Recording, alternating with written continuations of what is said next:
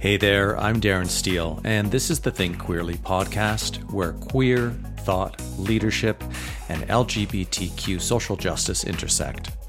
On the show, I talk about the unique socio-cultural contributions that we as LGBTQ plus people offer humanity, and I critique the status quo by challenging rigid ideologies and prejudice while attempting to offer solutions to create a more inclusive, empathetic, and humane world. On January 23rd, Pete Buttigieg, the 37 year old Democratic mayor of South Bend, Indiana, launched his presidential exploratory committee. Identified as a rising star within the Democratic Party, Buttigieg first received national attention when in 2017 he ran unsuccessfully for chair of the Democratic National Committee, the DNC.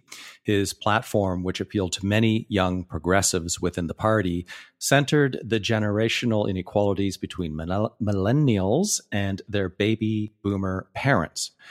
Buttigieg is the first openly gay American to run for president.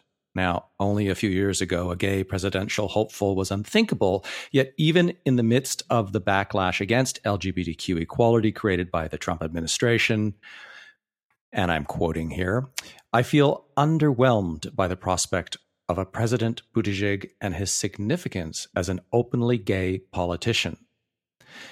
Now, these are the words of Jeffrey Iovannone. And he goes on to say, I should relate to Buttigieg. We are of the same age. We both grew up in Rust Belt, a term that refers to the deindustrialized Great Lakes region, cities, South Bend, Indiana, Buffalo, New York, respectively. Both of our parents are educators his Notre Dame professors, mine public school teachers, and we were both the valedictorian of our senior class. Now, I've had Jeffrey on the podcast several times. Incidentally, the article that I'm reading from, Pete Buttigieg is not the gay candidate I want, was published only a few days after Buttigieg launched his presidential exploratory committee.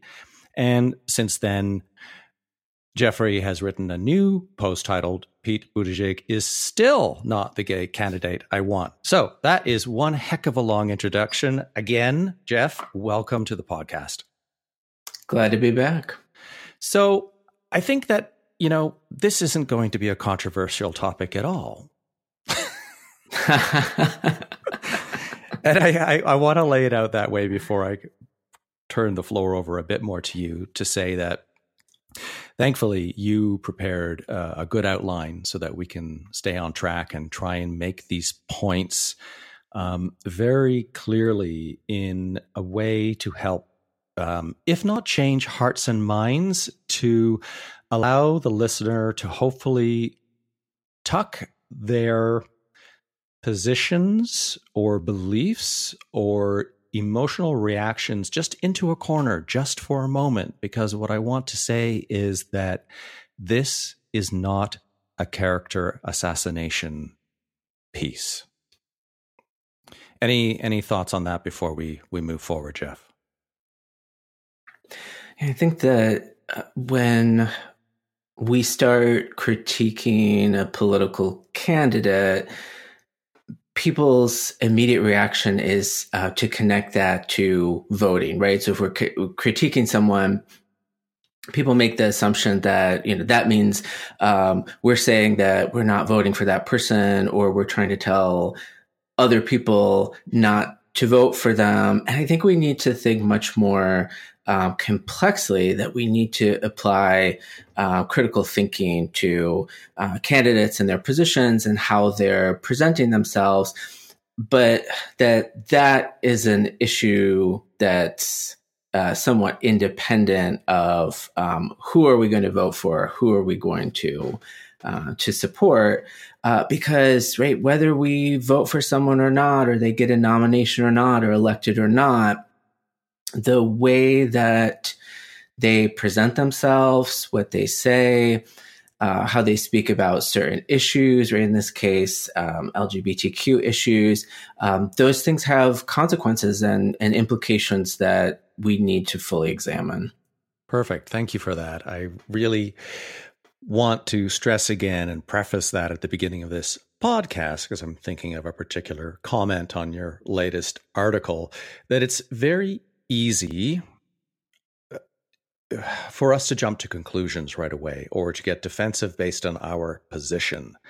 And if you, the listener, really listen in closely, what we're looking at, what we're going to be discussing today, is really what we hope to to create in the sense of a better society, improved leadership, and not so much identity politics going to you know a super side of the left, which usually becomes um, an attack phrase, you know, leftist politics or leftist elitist That's not the purpose of this discussion today. It is basically all the above what you just said. So we have a lot to cover, and that is a pun because I want you to tell us about covering. And this is something that you brought up in your latest article uh, why, why Pete Buttigieg is still not um, what's the exact title? Not the gay candidate I want, which was published on Think Queerly on Medium, thinkqueerly.com. So take it away, Jeff. I think that uh, one of the issues that I have with Pete um, is when he talks about his gay identity or he's presenting himself as um, a gay candidate, he's continually covering, and I'll explain uh, what that that mm-hmm. means in, in just a minute. And so, uh, because he's doing this, I think we therefore need to think about why and what are the implications um, of this because he's become such a public figure, not just for um, other LGBTQ political candidates now and in the future, but also for the community um, as a whole um, now and and in the future um, as well. So the the term covering, as I'm using it, comes from the work of the hmm. sociologist um, Erving Goffman from his book that he published in 1963, Stigma Notes on the Management of Spoiled um, Identity. And Goffman essentially says that people who occupy stigmatized positions within society, that there's this pressure that's put on them um, that they have to manage their stigma in some way that makes others feel more comfortable. Um, and he says that that happens in two different ways uh, passing and covering. So uh, I think people are probably more familiar with the concept of um, passing, right? So being um, socially seen or perceived as an identity that you are not, right? So um, gay person uh, passing as um, straight, person of color passing as uh, white. Whereas covering is a bit more complex. Goffman defines it as downplaying on known identity, right? So here we have a situation where the fact that someone is occupying a stigmatized identity position that that's known but the person is downplaying or right, throwing a cover over that identity in some way um, to manage the stigma surrounding that to make people um, feel more mm-hmm. comfortable uh, and uh, kenji yoshino uh, who is a legal scholar um, expands on Goffman's work, and he specifically talks about how uh, covering functions in um, a gay context, and he cites hmm. three different things. Um, so he says there's uh, appearance, affiliation, and association, right? So appearance, uh, presenting yourself in a more quote unquote um, straight acting way, uh, affiliation, like how much do you uh, affiliate with gay culture um, and then association right how uh, much do you associate with other gay people or the the lgbtq um, community. And one of the things that Yoshino is arguing about covering that's uh, particularly uh, salient here um, is he says that covering uh, actually poses a threat to mm-hmm. civil rights. Because if you have people that are covering, right, and presenting themselves in uh, a certain way, right, in this case, as an LGBTQ person, then that puts a burden on other people to do the same, especially if we're talking about um, someone who's a, a, a, public figure, politician like um, Buttigieg, because then what happens is when other people don't cover, when they bring their full self mm-hmm. to the table, they're accused of being too flamboyant, um, mm-hmm. troublemakers, mm-hmm. controversial. And so it creates this host of um, consequences that then throw up hurdles for the the attainment of civil rights and equality. Well, I wonder if, in a way, this idea of covering is almost mandated by the status quo. It's like, okay, well, here we can let you into um, the dominant power structure, but you have to follow the rules as set out by the patriarchy, by government, by what we think is socially acceptable, like what you just said. So, you know, take the extreme, like a Jonathan Van Ness from Queer Eye and his podcast. Imagine him sitting across from Rachel Maddow on her, um, is it CNN? Uh, MSNBC. So, as my apologies, I'm just forgetting the networks.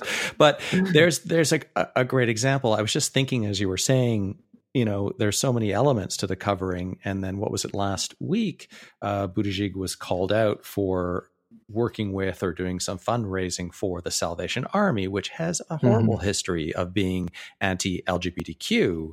And you know what what do we do with that? Is that an example of covering as a way of trying to fit within a particular structure? And then there's also the fact that he's you know very strongly uh, uh, catholic or christian and that that plays another role here. All these elements of how he tries to fit in, but use these other elements, like you say, almost as an umbrella to say, well, he's a good boy because, well, he's a Christian and, well, he's doing fundraising for the Salvation Army and, well, he's not acting like a big old sissy on television. He seems to be, from his mannerisms, acting like a man.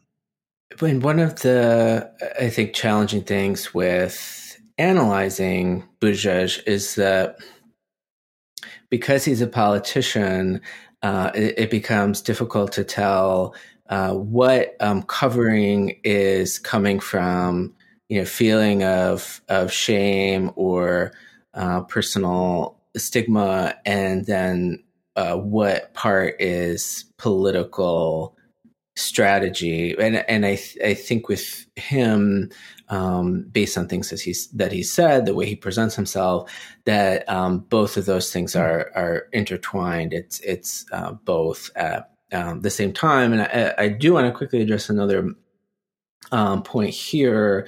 Um, you know, because people might be thinking, oh well, don't you know all politicians cover? Don't they emphasize certain things and um, downplay? Uh, other aspects of their experience, their their biography, um, etc. And uh, w- what Goffman is really talking about um, is not uh, just simply downplaying aspects of our story, but um, downplaying identity that is um, stigmatized, right? A, a, part of ourself that's like in uh, immutable characteristics. Uh, so someone's sexuality, their their uh, racial identity, do they have um, you know a, a, um, a, disability? So that it's it's there's more at, at stake here uh, in terms of identities that are stigmatized than just saying you know I'm going to um, emphasize the fact that uh, I was a Harvard law professor, but then right, de-emphasize um, something about my story that the public might see as uh, as being less desirable. It it um, it goes deeper than that. I think. I think what might be an appropriate example here is, uh, and you um, quoted his part of his coming out essay where he writes Buttigieg writes, being gay has had no bearing on my job performance in business, in the military, or in my current role as mayor. It makes me no better or worse at handling a spreadsheet, a rifle, a committee meeting, or a hiring decision. It doesn't change how residents can best judge my effectiveness in serving our city by the progress of our neighborhoods, our economy, and our city services. Now, I could read your response, but I'd rather hear your take on it here live. I mean, the first thing is there there there are some truths in the sense of no one's effectiveness or efficiency is going to have probably anything to do with the color of their skin, their gender, or sexual identity, but how they view the world, their perceptions, how they've grown up through childhood and adolescence if they were in the closet has a neurological effect on brain development, on emotional health, emotional well being, and emotional intelligence, which is not to say that someone is damaged who was LGBTQ in the closet, but it gives us a very different perspective, which I argue when I'm talking about queer leadership is a uniqueness that offers a creativity for how we view the world and how we can act as in coming from the sidelines looking in. Not everyone who's LGBTQ is going to certainly have this, but I think it allows us a perception that is unique and specifically, potentially, outside of the status quo that allows us to see things in that different way.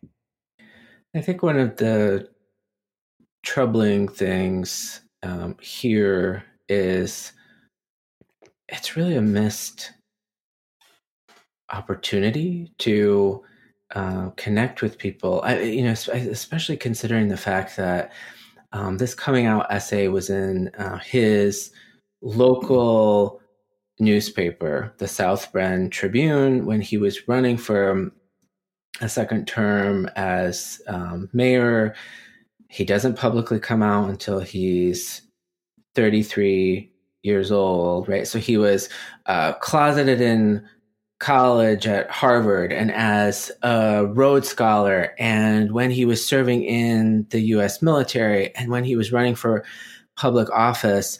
Um, and he's a smart person, he's an insightful person. So he definitely has insight into what it's like being a minority in the United States.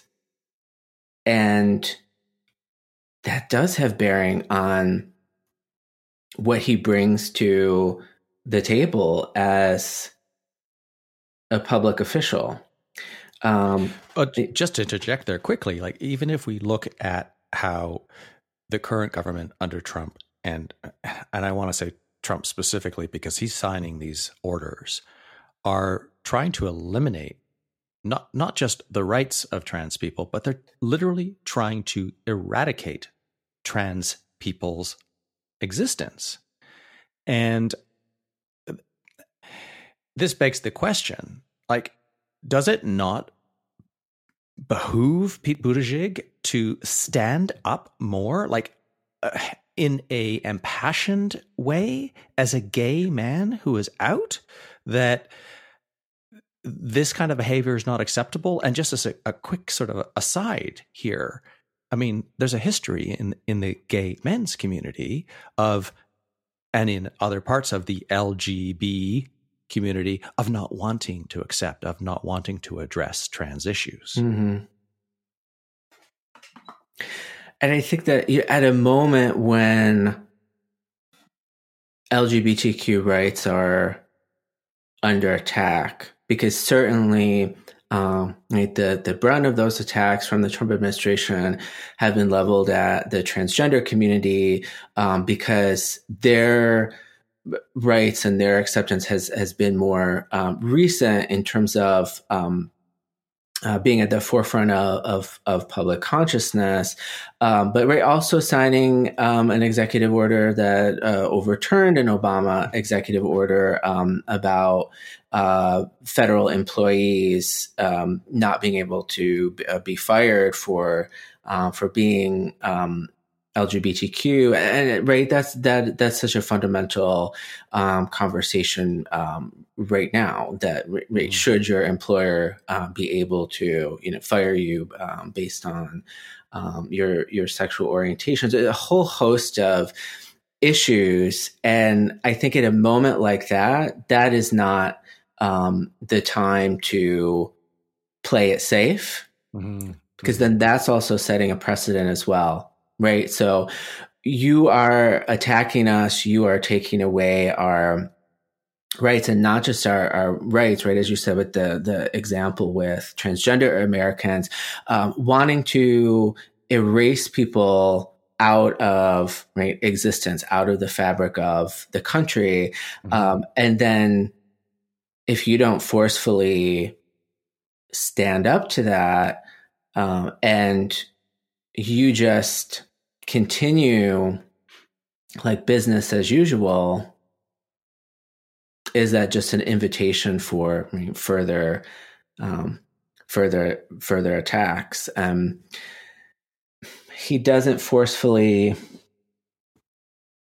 stand up. He doesn't talk about the unique perspective that he has, and then how that unique perspective translates to government and what he would do in government, right? So how the the micro, the individual story creates or relates to the macro, the the big, wide sweeping government change that um, he would enact and not just relating to LGBTQ people, but uh, in terms of how does that translate to how he would make the government uh, work better for everyone, not just the privileged at the top? Mm-hmm. Well, I don't know if this question has been addressed elsewhere. I'm sure it probably has. You know, do you think possibly he is, well, possibly two things. One, af- afraid of being labeled the gay issue or the LGBTQ issue candidate, or two, just because he's gay, I'm gay, I'm queer political, or just because somebody else anywhere in government in the United States may be LGBTQ identified, doesn't necessarily mean that they may have taken the time to consider, to study, um, to want to advocate for those particular rights. Now, in my mind, I think, well, why wouldn't you? Especially at this level. And, and this goes back to sort of how I preface the the, the opening of this podcast is that what you're looking at, what you're concerned with is as a politician and as a gay man, what do we expect of Pete Buttigieg as a candidate when he has the potential to evoke, to create change in the rights for the equality and improvement of the lives of LGBTQ people in the United States of America? And on the point that you made about, um, well, I think essentially what you're saying is, you know, does um, every LGBTQ person need to be uh, educated about that that struggle and those rights, if I'm understanding you correctly. Mm-hmm. Um, right, and it's not just that um, he's gay; he's also a Democrat, and supporting LGBTQ rights has become a fundamental uh, part of the uh, Democratic Party's platform in the United States. Um, and I think that you know whether uh, by virtue of the fact that um, he's gay, he's going to get positioned that way anyway. So my mm. thought is, um, you might as well embrace that and use that to your advantage. He should be right because of um, who he is. Uh, the the person that is uh, most forcefully, most mm. accurately, uh, most passionately speaking about LGBTQ rights as mm. part of the um, the Democratic primary, um, and he's not. Straight mm-hmm. candidates are, I think, doing it um, far better than than he is, mm-hmm. and uh, you know, part of what he's not doing is he doesn't narrate his coming out, quote unquote, um, story mm-hmm. with any sort of degree of specificity. There's always this vagueness, um, and that's another way that that he covers. Uh, mm-hmm. He he leaves out information. He jumps over. Um, and so when he was on uh, Rachel Maddow's show on MSNBC this past spring, mm-hmm. uh, and um, she's an out lesbian, and was also a Rhodes Scholar and was the first openly gay Rhodes Scholar, uh, she asked him this very forceful question of, um, you, you, know, you were closeted till you're 33. Why was that? Explain that. What was that like?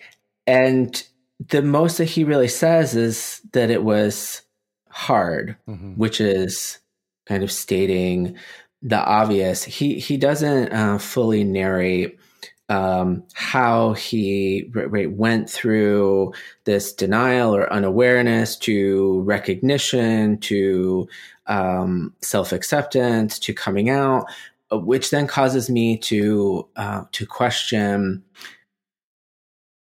To to what degree does he actually feel self acceptance? Um, mm-hmm. To what degree does he feel uh, pride about being gay, right? And that gets to the um, association uh, piece of Yoshino's definition of, of um, covering, right? To and also um, affiliation, right? To what to what extent extent does he see LGBTQ people as um, his people?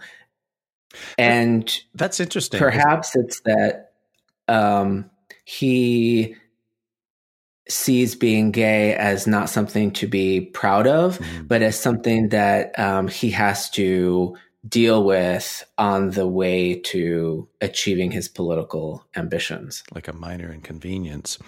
Uh, yes. I was thinking both, you know, my coming out story and the Rachel Maddow interview, where uh, I was brought up pretty strong Catholic, and for whatever reason, I was enamored with the church and was an altar boy, was a, a lector, uh, was actually considering going into the priesthood, was doing these uh, three day, two and a half day weekend retreats. I think I did six of them.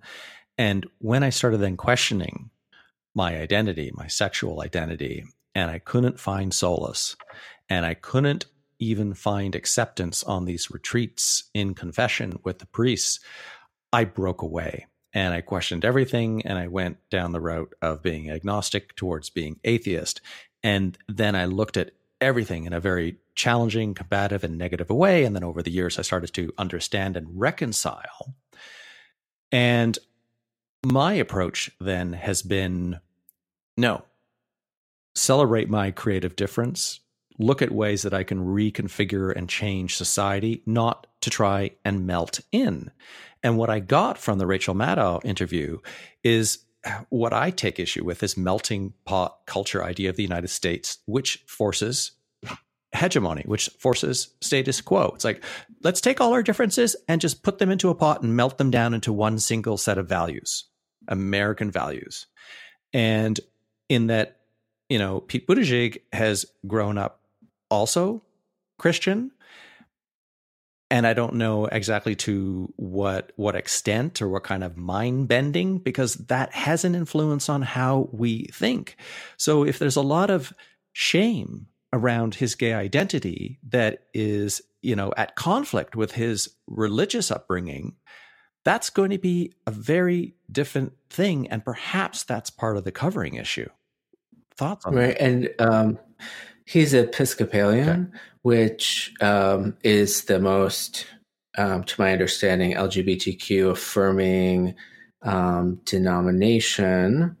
But didn't he um, switch? However, didn't he switch religions recently? I don't think he grew up Episcopalian. Right. Um, but what I was going to say is that even if you're right in a Christian context, right? Mm-hmm. Even if you're in an, a more affirming um, denomination, but you're you're in the context of uh, Christianity, right? Certainly, you're going to be aware of and, and pick up on right some of the uh, the other uh, messaging surrounding right how um, certain sects of Christianity uh, view gay identity. Mm-hmm.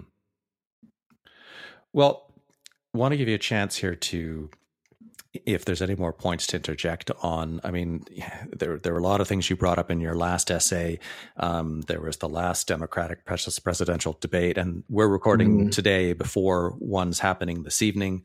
Um, and then there's been some information in the news about him calling the police on, you know, African Americans that were protesting outside of his uh, campaign office, and a lot of opportunities uh, there for growth and and connection and embracing diversity before we get into covering and queer leadership. Is there anything you want to wrap on uh, what's been in the news of late?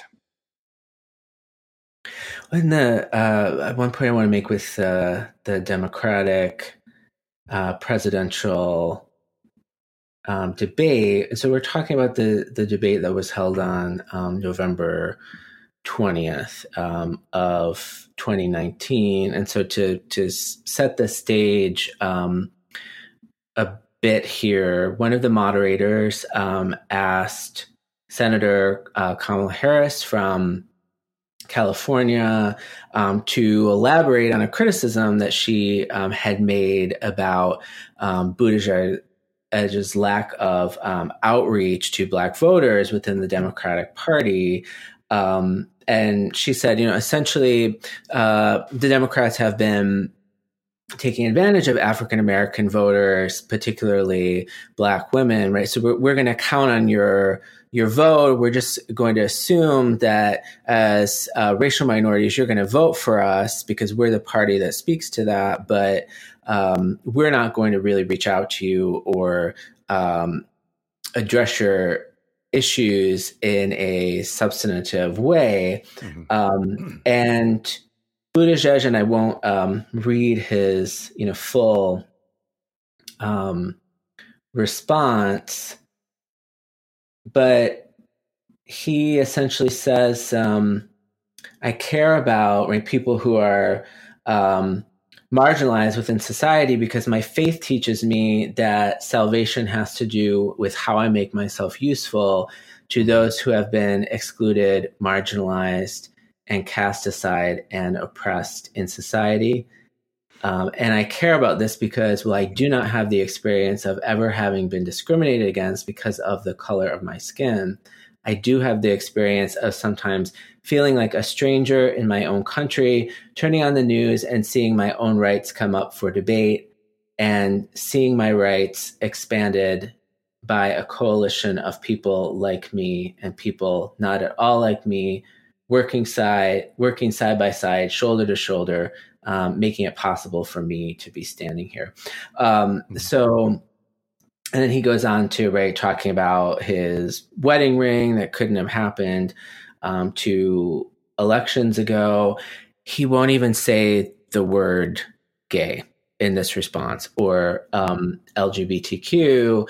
He gestures towards that in all these veiled different ways, right? So, first of all, uh, his faith tells him that he has to make himself useful to um, the marginalized, and then doesn't even say right uh, um, but as right a gay man i sympathize in this way. He just wants the listener to infer that by talking about right seeing his turning on on the news and seeing his rights um, come up for debate and then invoking the the wedding ring. So all of these uh, respectable ways that he is presenting his um, gay identity and essentially right he he um, within the the span of a, of a few statements um, covers like three different times. So, mm-hmm. uh, right, uh, talking about the faith, um, talking about his rights being up for debate without right, uh, specifically saying as a gay American, and then referencing his marriage. Um, you know, and I, I, I, I really have to wonder young people who are watching yeah. this, young LGBTQ people, what um, what what are they taking away from this that mm-hmm. he won't even say who he is? Well, this is the point where need to ask the question about identity politics. You know, this is the point where some people that are going to possibly object to this entire discussion will be like, well, you know, he doesn't have to say that. He doesn't have to say as a gay American. But the point we're making here is, and I've talked about this, written about this elsewhere, is that unfortunately we have a lot of labels at the moment. And the reason we need these labels is just because of the amount of prejudice and racism that's so prevalent. And if we aren't seen I guess we're covering. And there's there's uh, as as I said before, there's civil rights implications mm-hmm. here, and this might be a bit controversial to say, but I think um, people don't understand what exactly identity politics is and i think that that's you know through no fault of their own but because it's mm-hmm. not presented in an accurate way by the mass media right so identity politics is not um, i am this identity. So, therefore, I am only going to speak to or focus on the issues that um, pertain to people who also have that identity. Uh, identity politics, for me, is the understanding and the recognition that because of who certain people are, right? What um, categories they socially and culturally fall into, that identity is something that is used as one way to confer rights and resources on some people and to deny those rights and resources to other people. So, in other words, it, it, uh, some are privileged, some are um, oppressed, and that in addressing certain issues, we need to take identity into account to actually mm-hmm. make things equal. And in this case, right, to make a government that actually works for all citizens, not just mm-hmm. those who are the most privileged. And when we create that sort of government or that sort of system,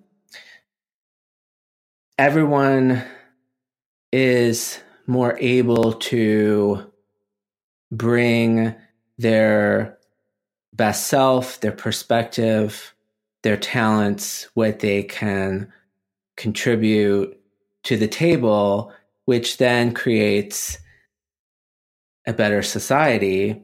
And so when we're talking about identity politics, right, we're, it's not just focusing on a certain group. We're focusing on the inequality that stems from that so that we can create a better society for everybody. Wonderful.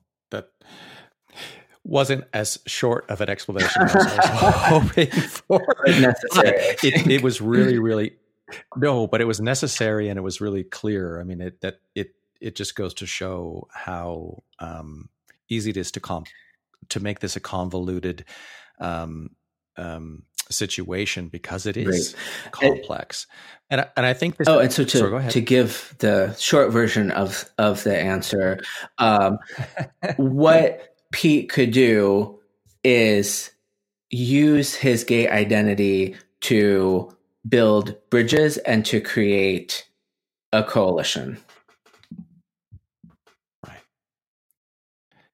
I think that might be a perfect segue into you know how we can bring covering and, and queer leadership together and I've been talking about this for some time, trying to look at what is a queer leadership, not so much as a new style of leadership that you might get in a popular book at the bookstore uh, that you can use as a way of managing employees and such, but more of a philosophical approach to leadership. And I'd I'd love to hear. I'm going to go okay. first because it's my show. but um, I, I, you know, I've been. I actually hadn't put it into a very succinct um, definition. So my way of defining clear queer leadership is leading from our difference as creative uniqueness I sorry, I should. That's terrible grammar. Yeah, leading from our difference with creative uniqueness, not to assimilate into the dominant culture, but to liberate not just ourselves, but mm-hmm. also those oppressed by the dominant status quo. What's what's your take on that, or how might you define a queer leadership? I'm going to give a less um, polished answer. just, just yeah, you may not um, have prepared one. Listeners right off, the bat. Um, so I see being queer as um, more than uh, just sexual orientation. I think that that we've um, boiled it down to that because that makes it um, the most easily understood or understandable, um, and Right? Therefore, if we package it in a more understandable way, it's easier to assimilate within the the mainstream. And assimilation is often right the um, fastest way to the attainment of civil rights, but of course, there's consequences there.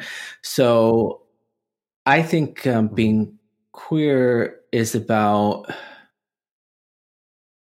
or that that that queer people we we inherently um,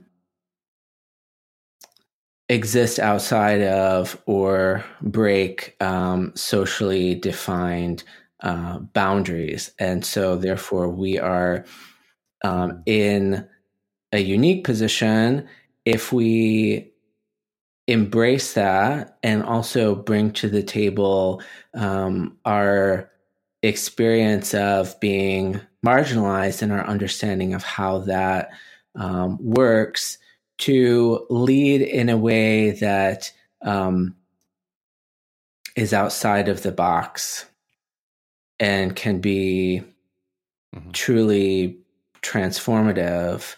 Um, and I think w- what we see with people like Pete is he doesn't necessarily want to embrace that uh, because for a lot of people, that can be scary when you get too far outside of the status quo.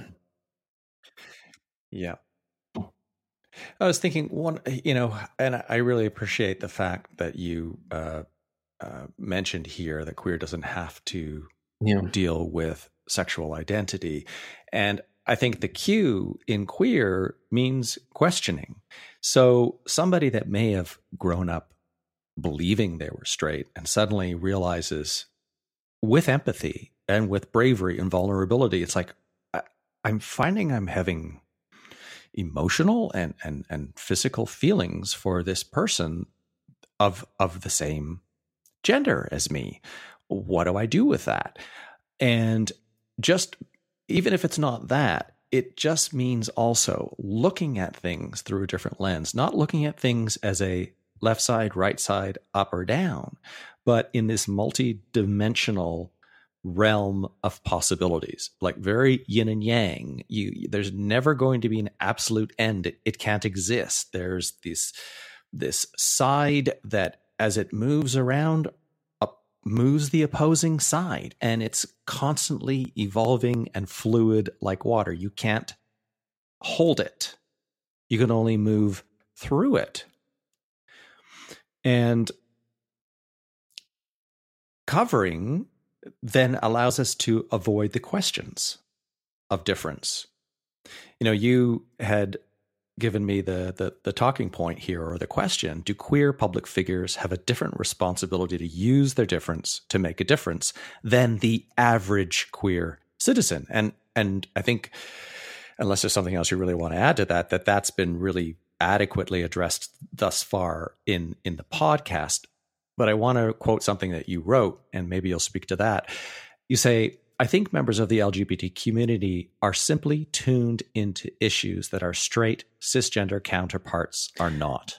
Yeah, so I, I think um, two things there. Um, on my original piece, uh, there was someone that commented and said, um, well, you know, given what gay people experience, you can't expect everyone to, you know, feel this kind of great sense of um, pride about their identity. Uh, and certainly that's true, but there's a difference between, I think, the average LGBTQ person and then someone who is um, a public figure in the way that Buttigieg is. There's a different responsibility there. If he is um, presenting himself Mm. As a gay American, a gay candidate, um, there there's a responsibility um, there. I know, right? Even for myself, and I'm sure you feel this way too. Uh, when I step in the front of a classroom, or uh, I give a public talk, or, or, I'm doing something like this, uh, I feel the weight of this responsibility to uh, represent um, myself mm. in a, in a, a, certain way that is going to be a positive uh, example or a role model to others. And the second point you make, right, we're we're being uh, you know, uh, being tuned into different issues. A lot of um, critique of Pete has come right from within the LGBTQ community, um, other gay men. Also, uh, I think some of the most excellent critiques have, have come from um, queer and trans people uh, of color talking about his candidacy. Um, and I think maybe to the the outside observer, right, that that's um, uh, easy to, or people want, want to attribute that to uh, gay male bitchiness, to jealousy. But but my point is that right, because uh, people who are coming from that position, commenting on him, have uh, a more personal, intimate um, understanding of of what it means to be an LGBTQ person at, at this point in time, that um, we mm. see issues with his candidacy that our straight and cisgender counterparts um, might not. And one of the the issues that that I'm um, tuning into right is the the consistent way that he covers, and because he does that, we need to think about what what the um, mm. implications are. Well, I was just thinking, and I've, I've got a quote I'm going to read here in a moment. Is that there's there's an aspect of um, both his privilege, which he's um, described, the types of privilege that he's had as an individual, um, and I think covering affords even further a privilege. But then his life experience, whether or not that has and in the fact that he always seems to shy away from really telling the more expanded narrative of his coming to terms with coming out and whether or not that's lacking a, a deeper discernment that may have that might not for him have caused kind of mm-hmm. a response uh, like what i described of my coming out um, that resulted in kind of an anger and a frustration and so I was reading Audre Lorde and her essay, The Uses of Anger Women Responding to Racism. There's a particular quote in there that is that is so relevant. And I'm not trying to express here that our candidate, Pete Buttigieg, needs to be angry, but it's what's in these words. So I'll read, I'll, I'll quote Audre Lorde here first.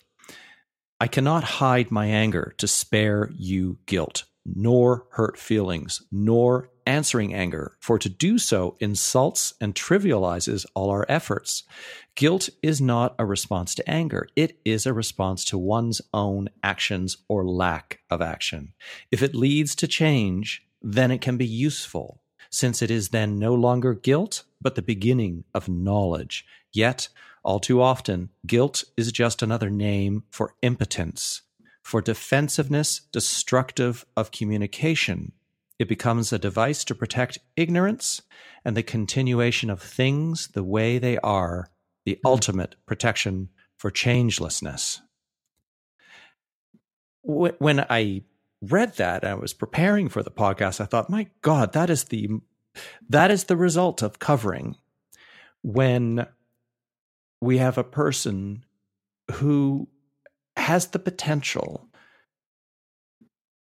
wherever he however he becomes elevated within the political system, this person, Pete Buttigieg, has the potential to effect such change. And if not change, at least visible awareness of the issues. Mm-hmm. And yet, this is what's bothering you. It's like, why aren't you seizing onto this? And this is really uh, putting words into your mouth here. This is really the core of what frustrates you right now. Exactly. And, you know, I want to be very clear that you know, I'm, I'm not a, a Pete hater. I'm actually coming at him or trying to, to uh, approach him from the, the perspective of empathy mm-hmm. that I would like to understand him because uh, with the quote that you read from my first essay, uh, there's things that we have in common. Mm-hmm. And reading uh, his biographical details, right, I feel like I should be able to relate to him in some way, but I, I just don't understand him.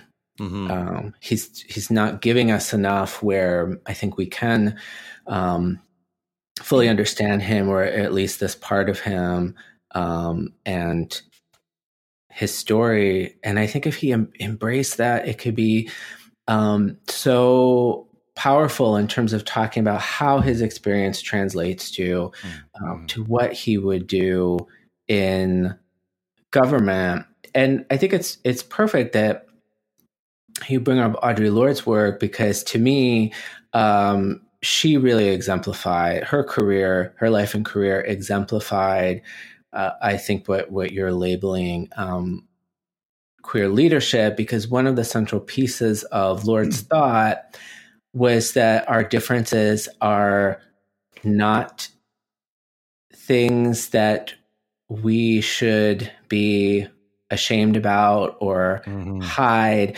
but they are actually tools that we can use to create change. And just mm-hmm. because we are different from one another, that doesn't mean we can't work together across those differences. Well, I think this might be good for us to come to this the final uh, section of this discussion is you know can can someone exercise an effective queer leadership or even effective leadership in general if they're if they're covering or if they're coming from a place of shame? And i think that was kind of how you concluded your your your latest essay on uh, on Pete. And you know one of the classic texts on uh, gay male shame is the velvet rage by alan downs and this is not to say that this is the case with Pete, right? We're we're having a discussion to look at what might be some of the reasons for what we're observing.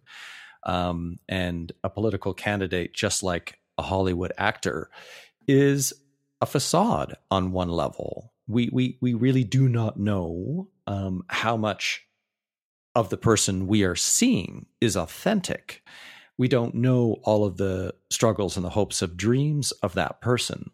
But you know, so my final reading of a quote, which is a good um, point for the discussion here, and it, I, I, just want to also mention there is a difference between shame and guilt, and Audre Lorde was using guilt. Mm-hmm. Um, you know, guilt is about one's behavior um, and one's actions for something that you have done. So, you know, you feel guilty because you didn't say the right thing. You didn't uh, show up for the eight o'clock uh, a.m. meeting with somebody who was depending on you. Whereas shame is something you feel about who you are as a person, possibly for your identity.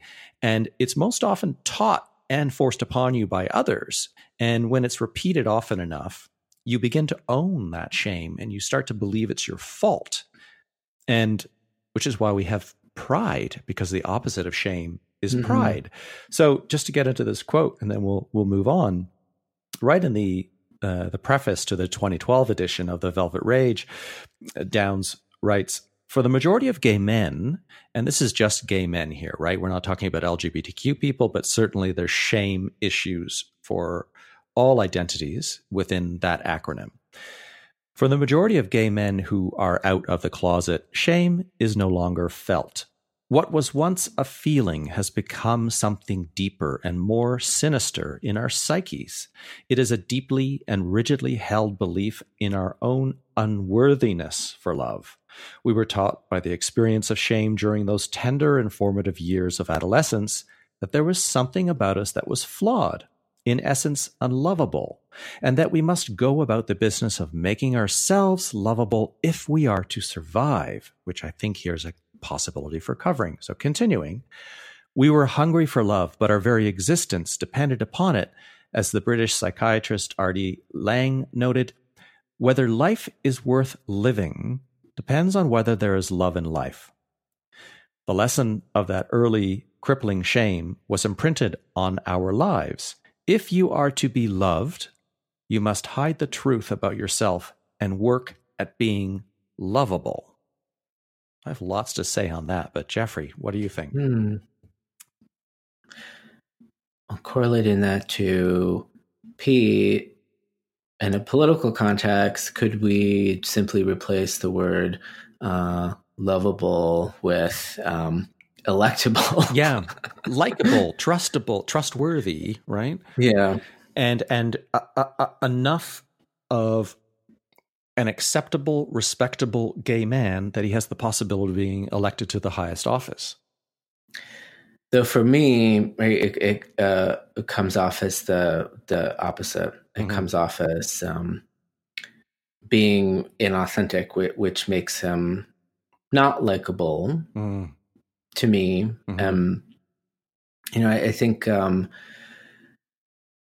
we can't lead from a place of shame because we're not bringing our full self to the table. We're not letting ourselves truly be seen. And then, so, right, like how does um, that shame that he might um, feel translate to the context of government then right do we say say he was elected um, do we trust him to actually exert um, forceful leadership mm-hmm. on LGBTQ issues, or right, is he going to um, continue to cover in order to be right, lovable as or likable as mm. a elected official? I just had an insight, um, and I went right back to uh, Buttigieg's um, coming out essay, which we talked about at the beginning, mm-hmm. where he says being gay has had no bearing on my job performance in business, in the military, and so on and so. on. That's performance. Yeah, a very capitalist approach to I can I can lead because I've been a good performer. It has nothing to do with one's identity. It has nothing to do with his courage or authenticity as a human being or as someone who, like you said, seems to be covering in other ways and not quite wanting to be the gay candidate you want. There's a lot of, I think, complex things going on there. Um, and uh, on the one hand, sexuality is uh, irrelevant to being able to, as you said, like literally perform the basic functions of the job. Mm-hmm.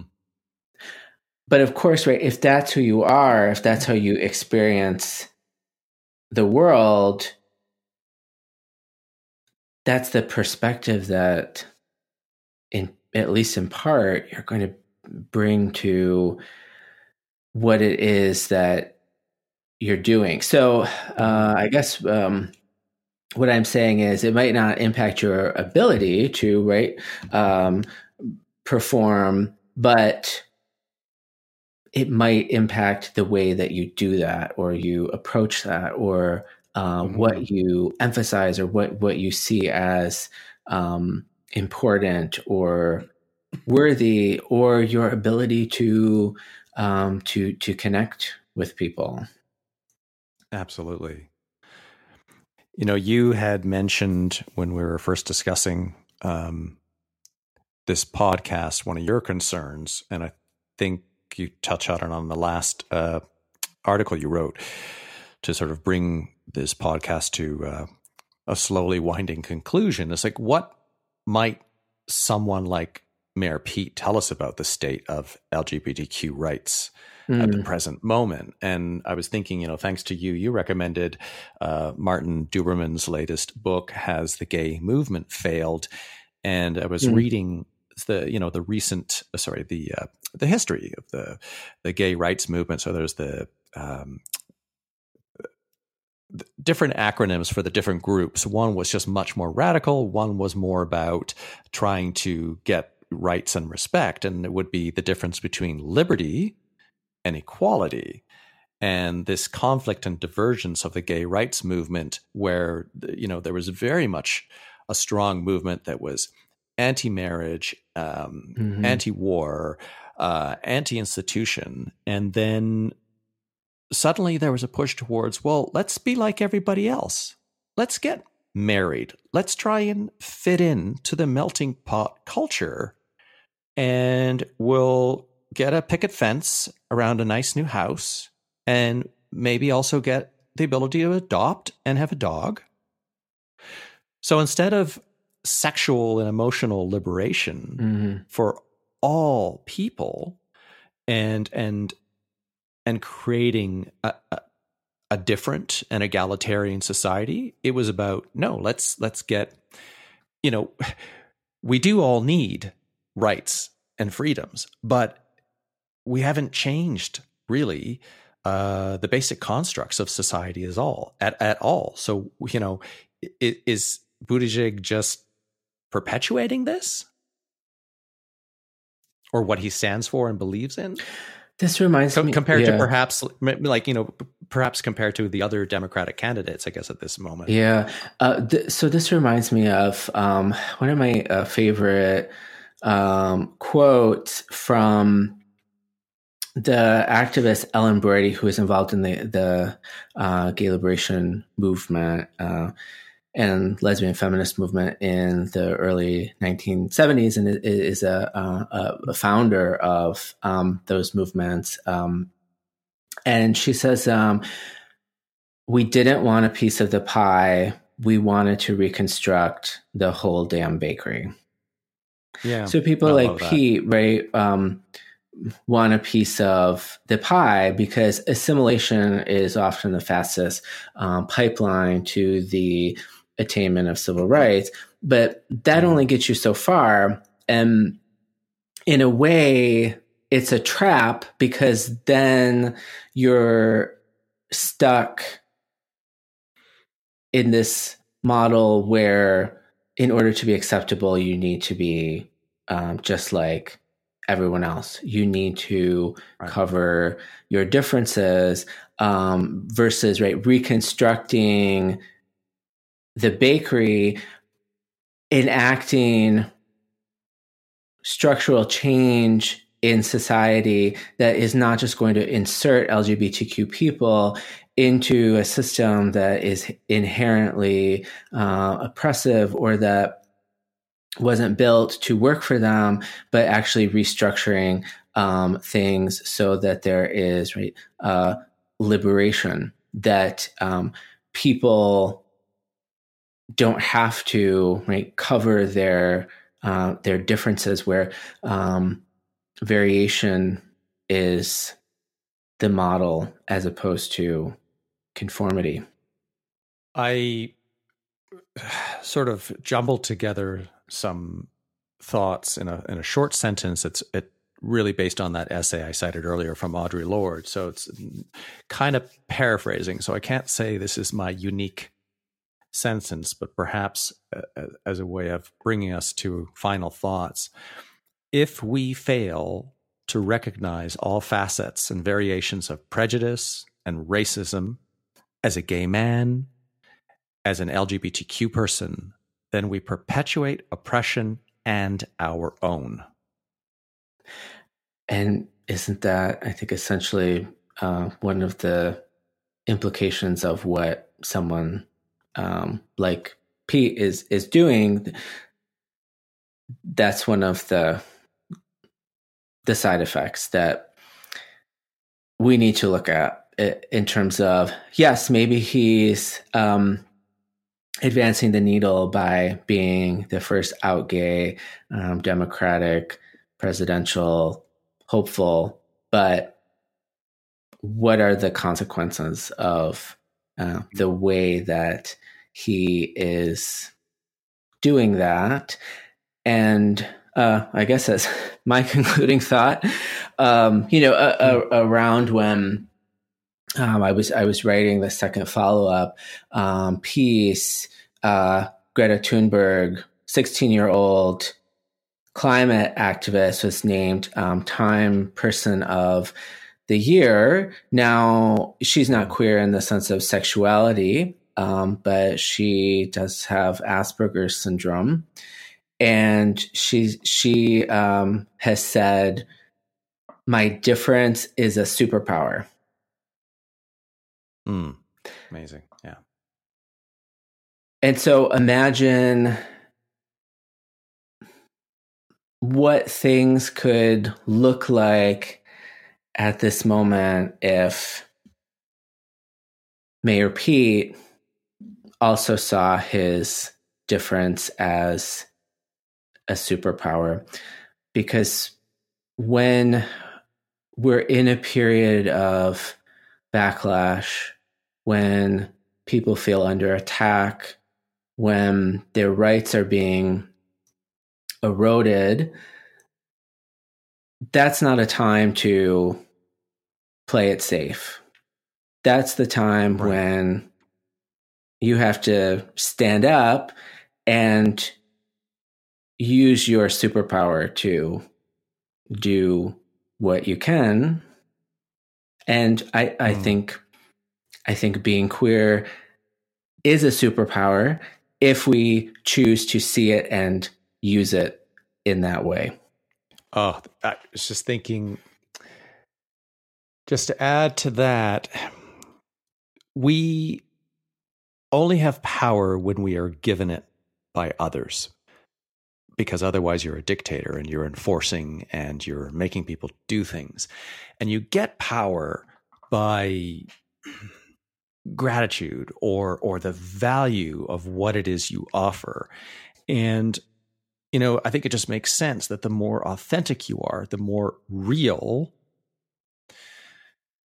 the more you wear your difference on your sleeve as like you said your superpower the potential for more power freely given to you and in this case, it's just going to be in the form of support and voters.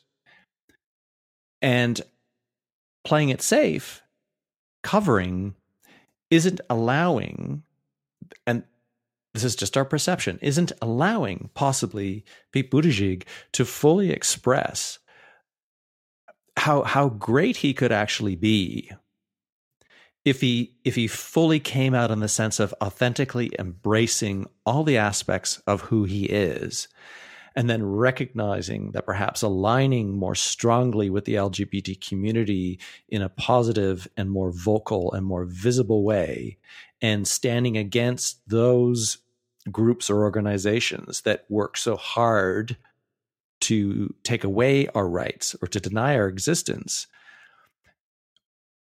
who knows whether it would get him elected, but it would make a profoundly influential difference in the landscape of American politics.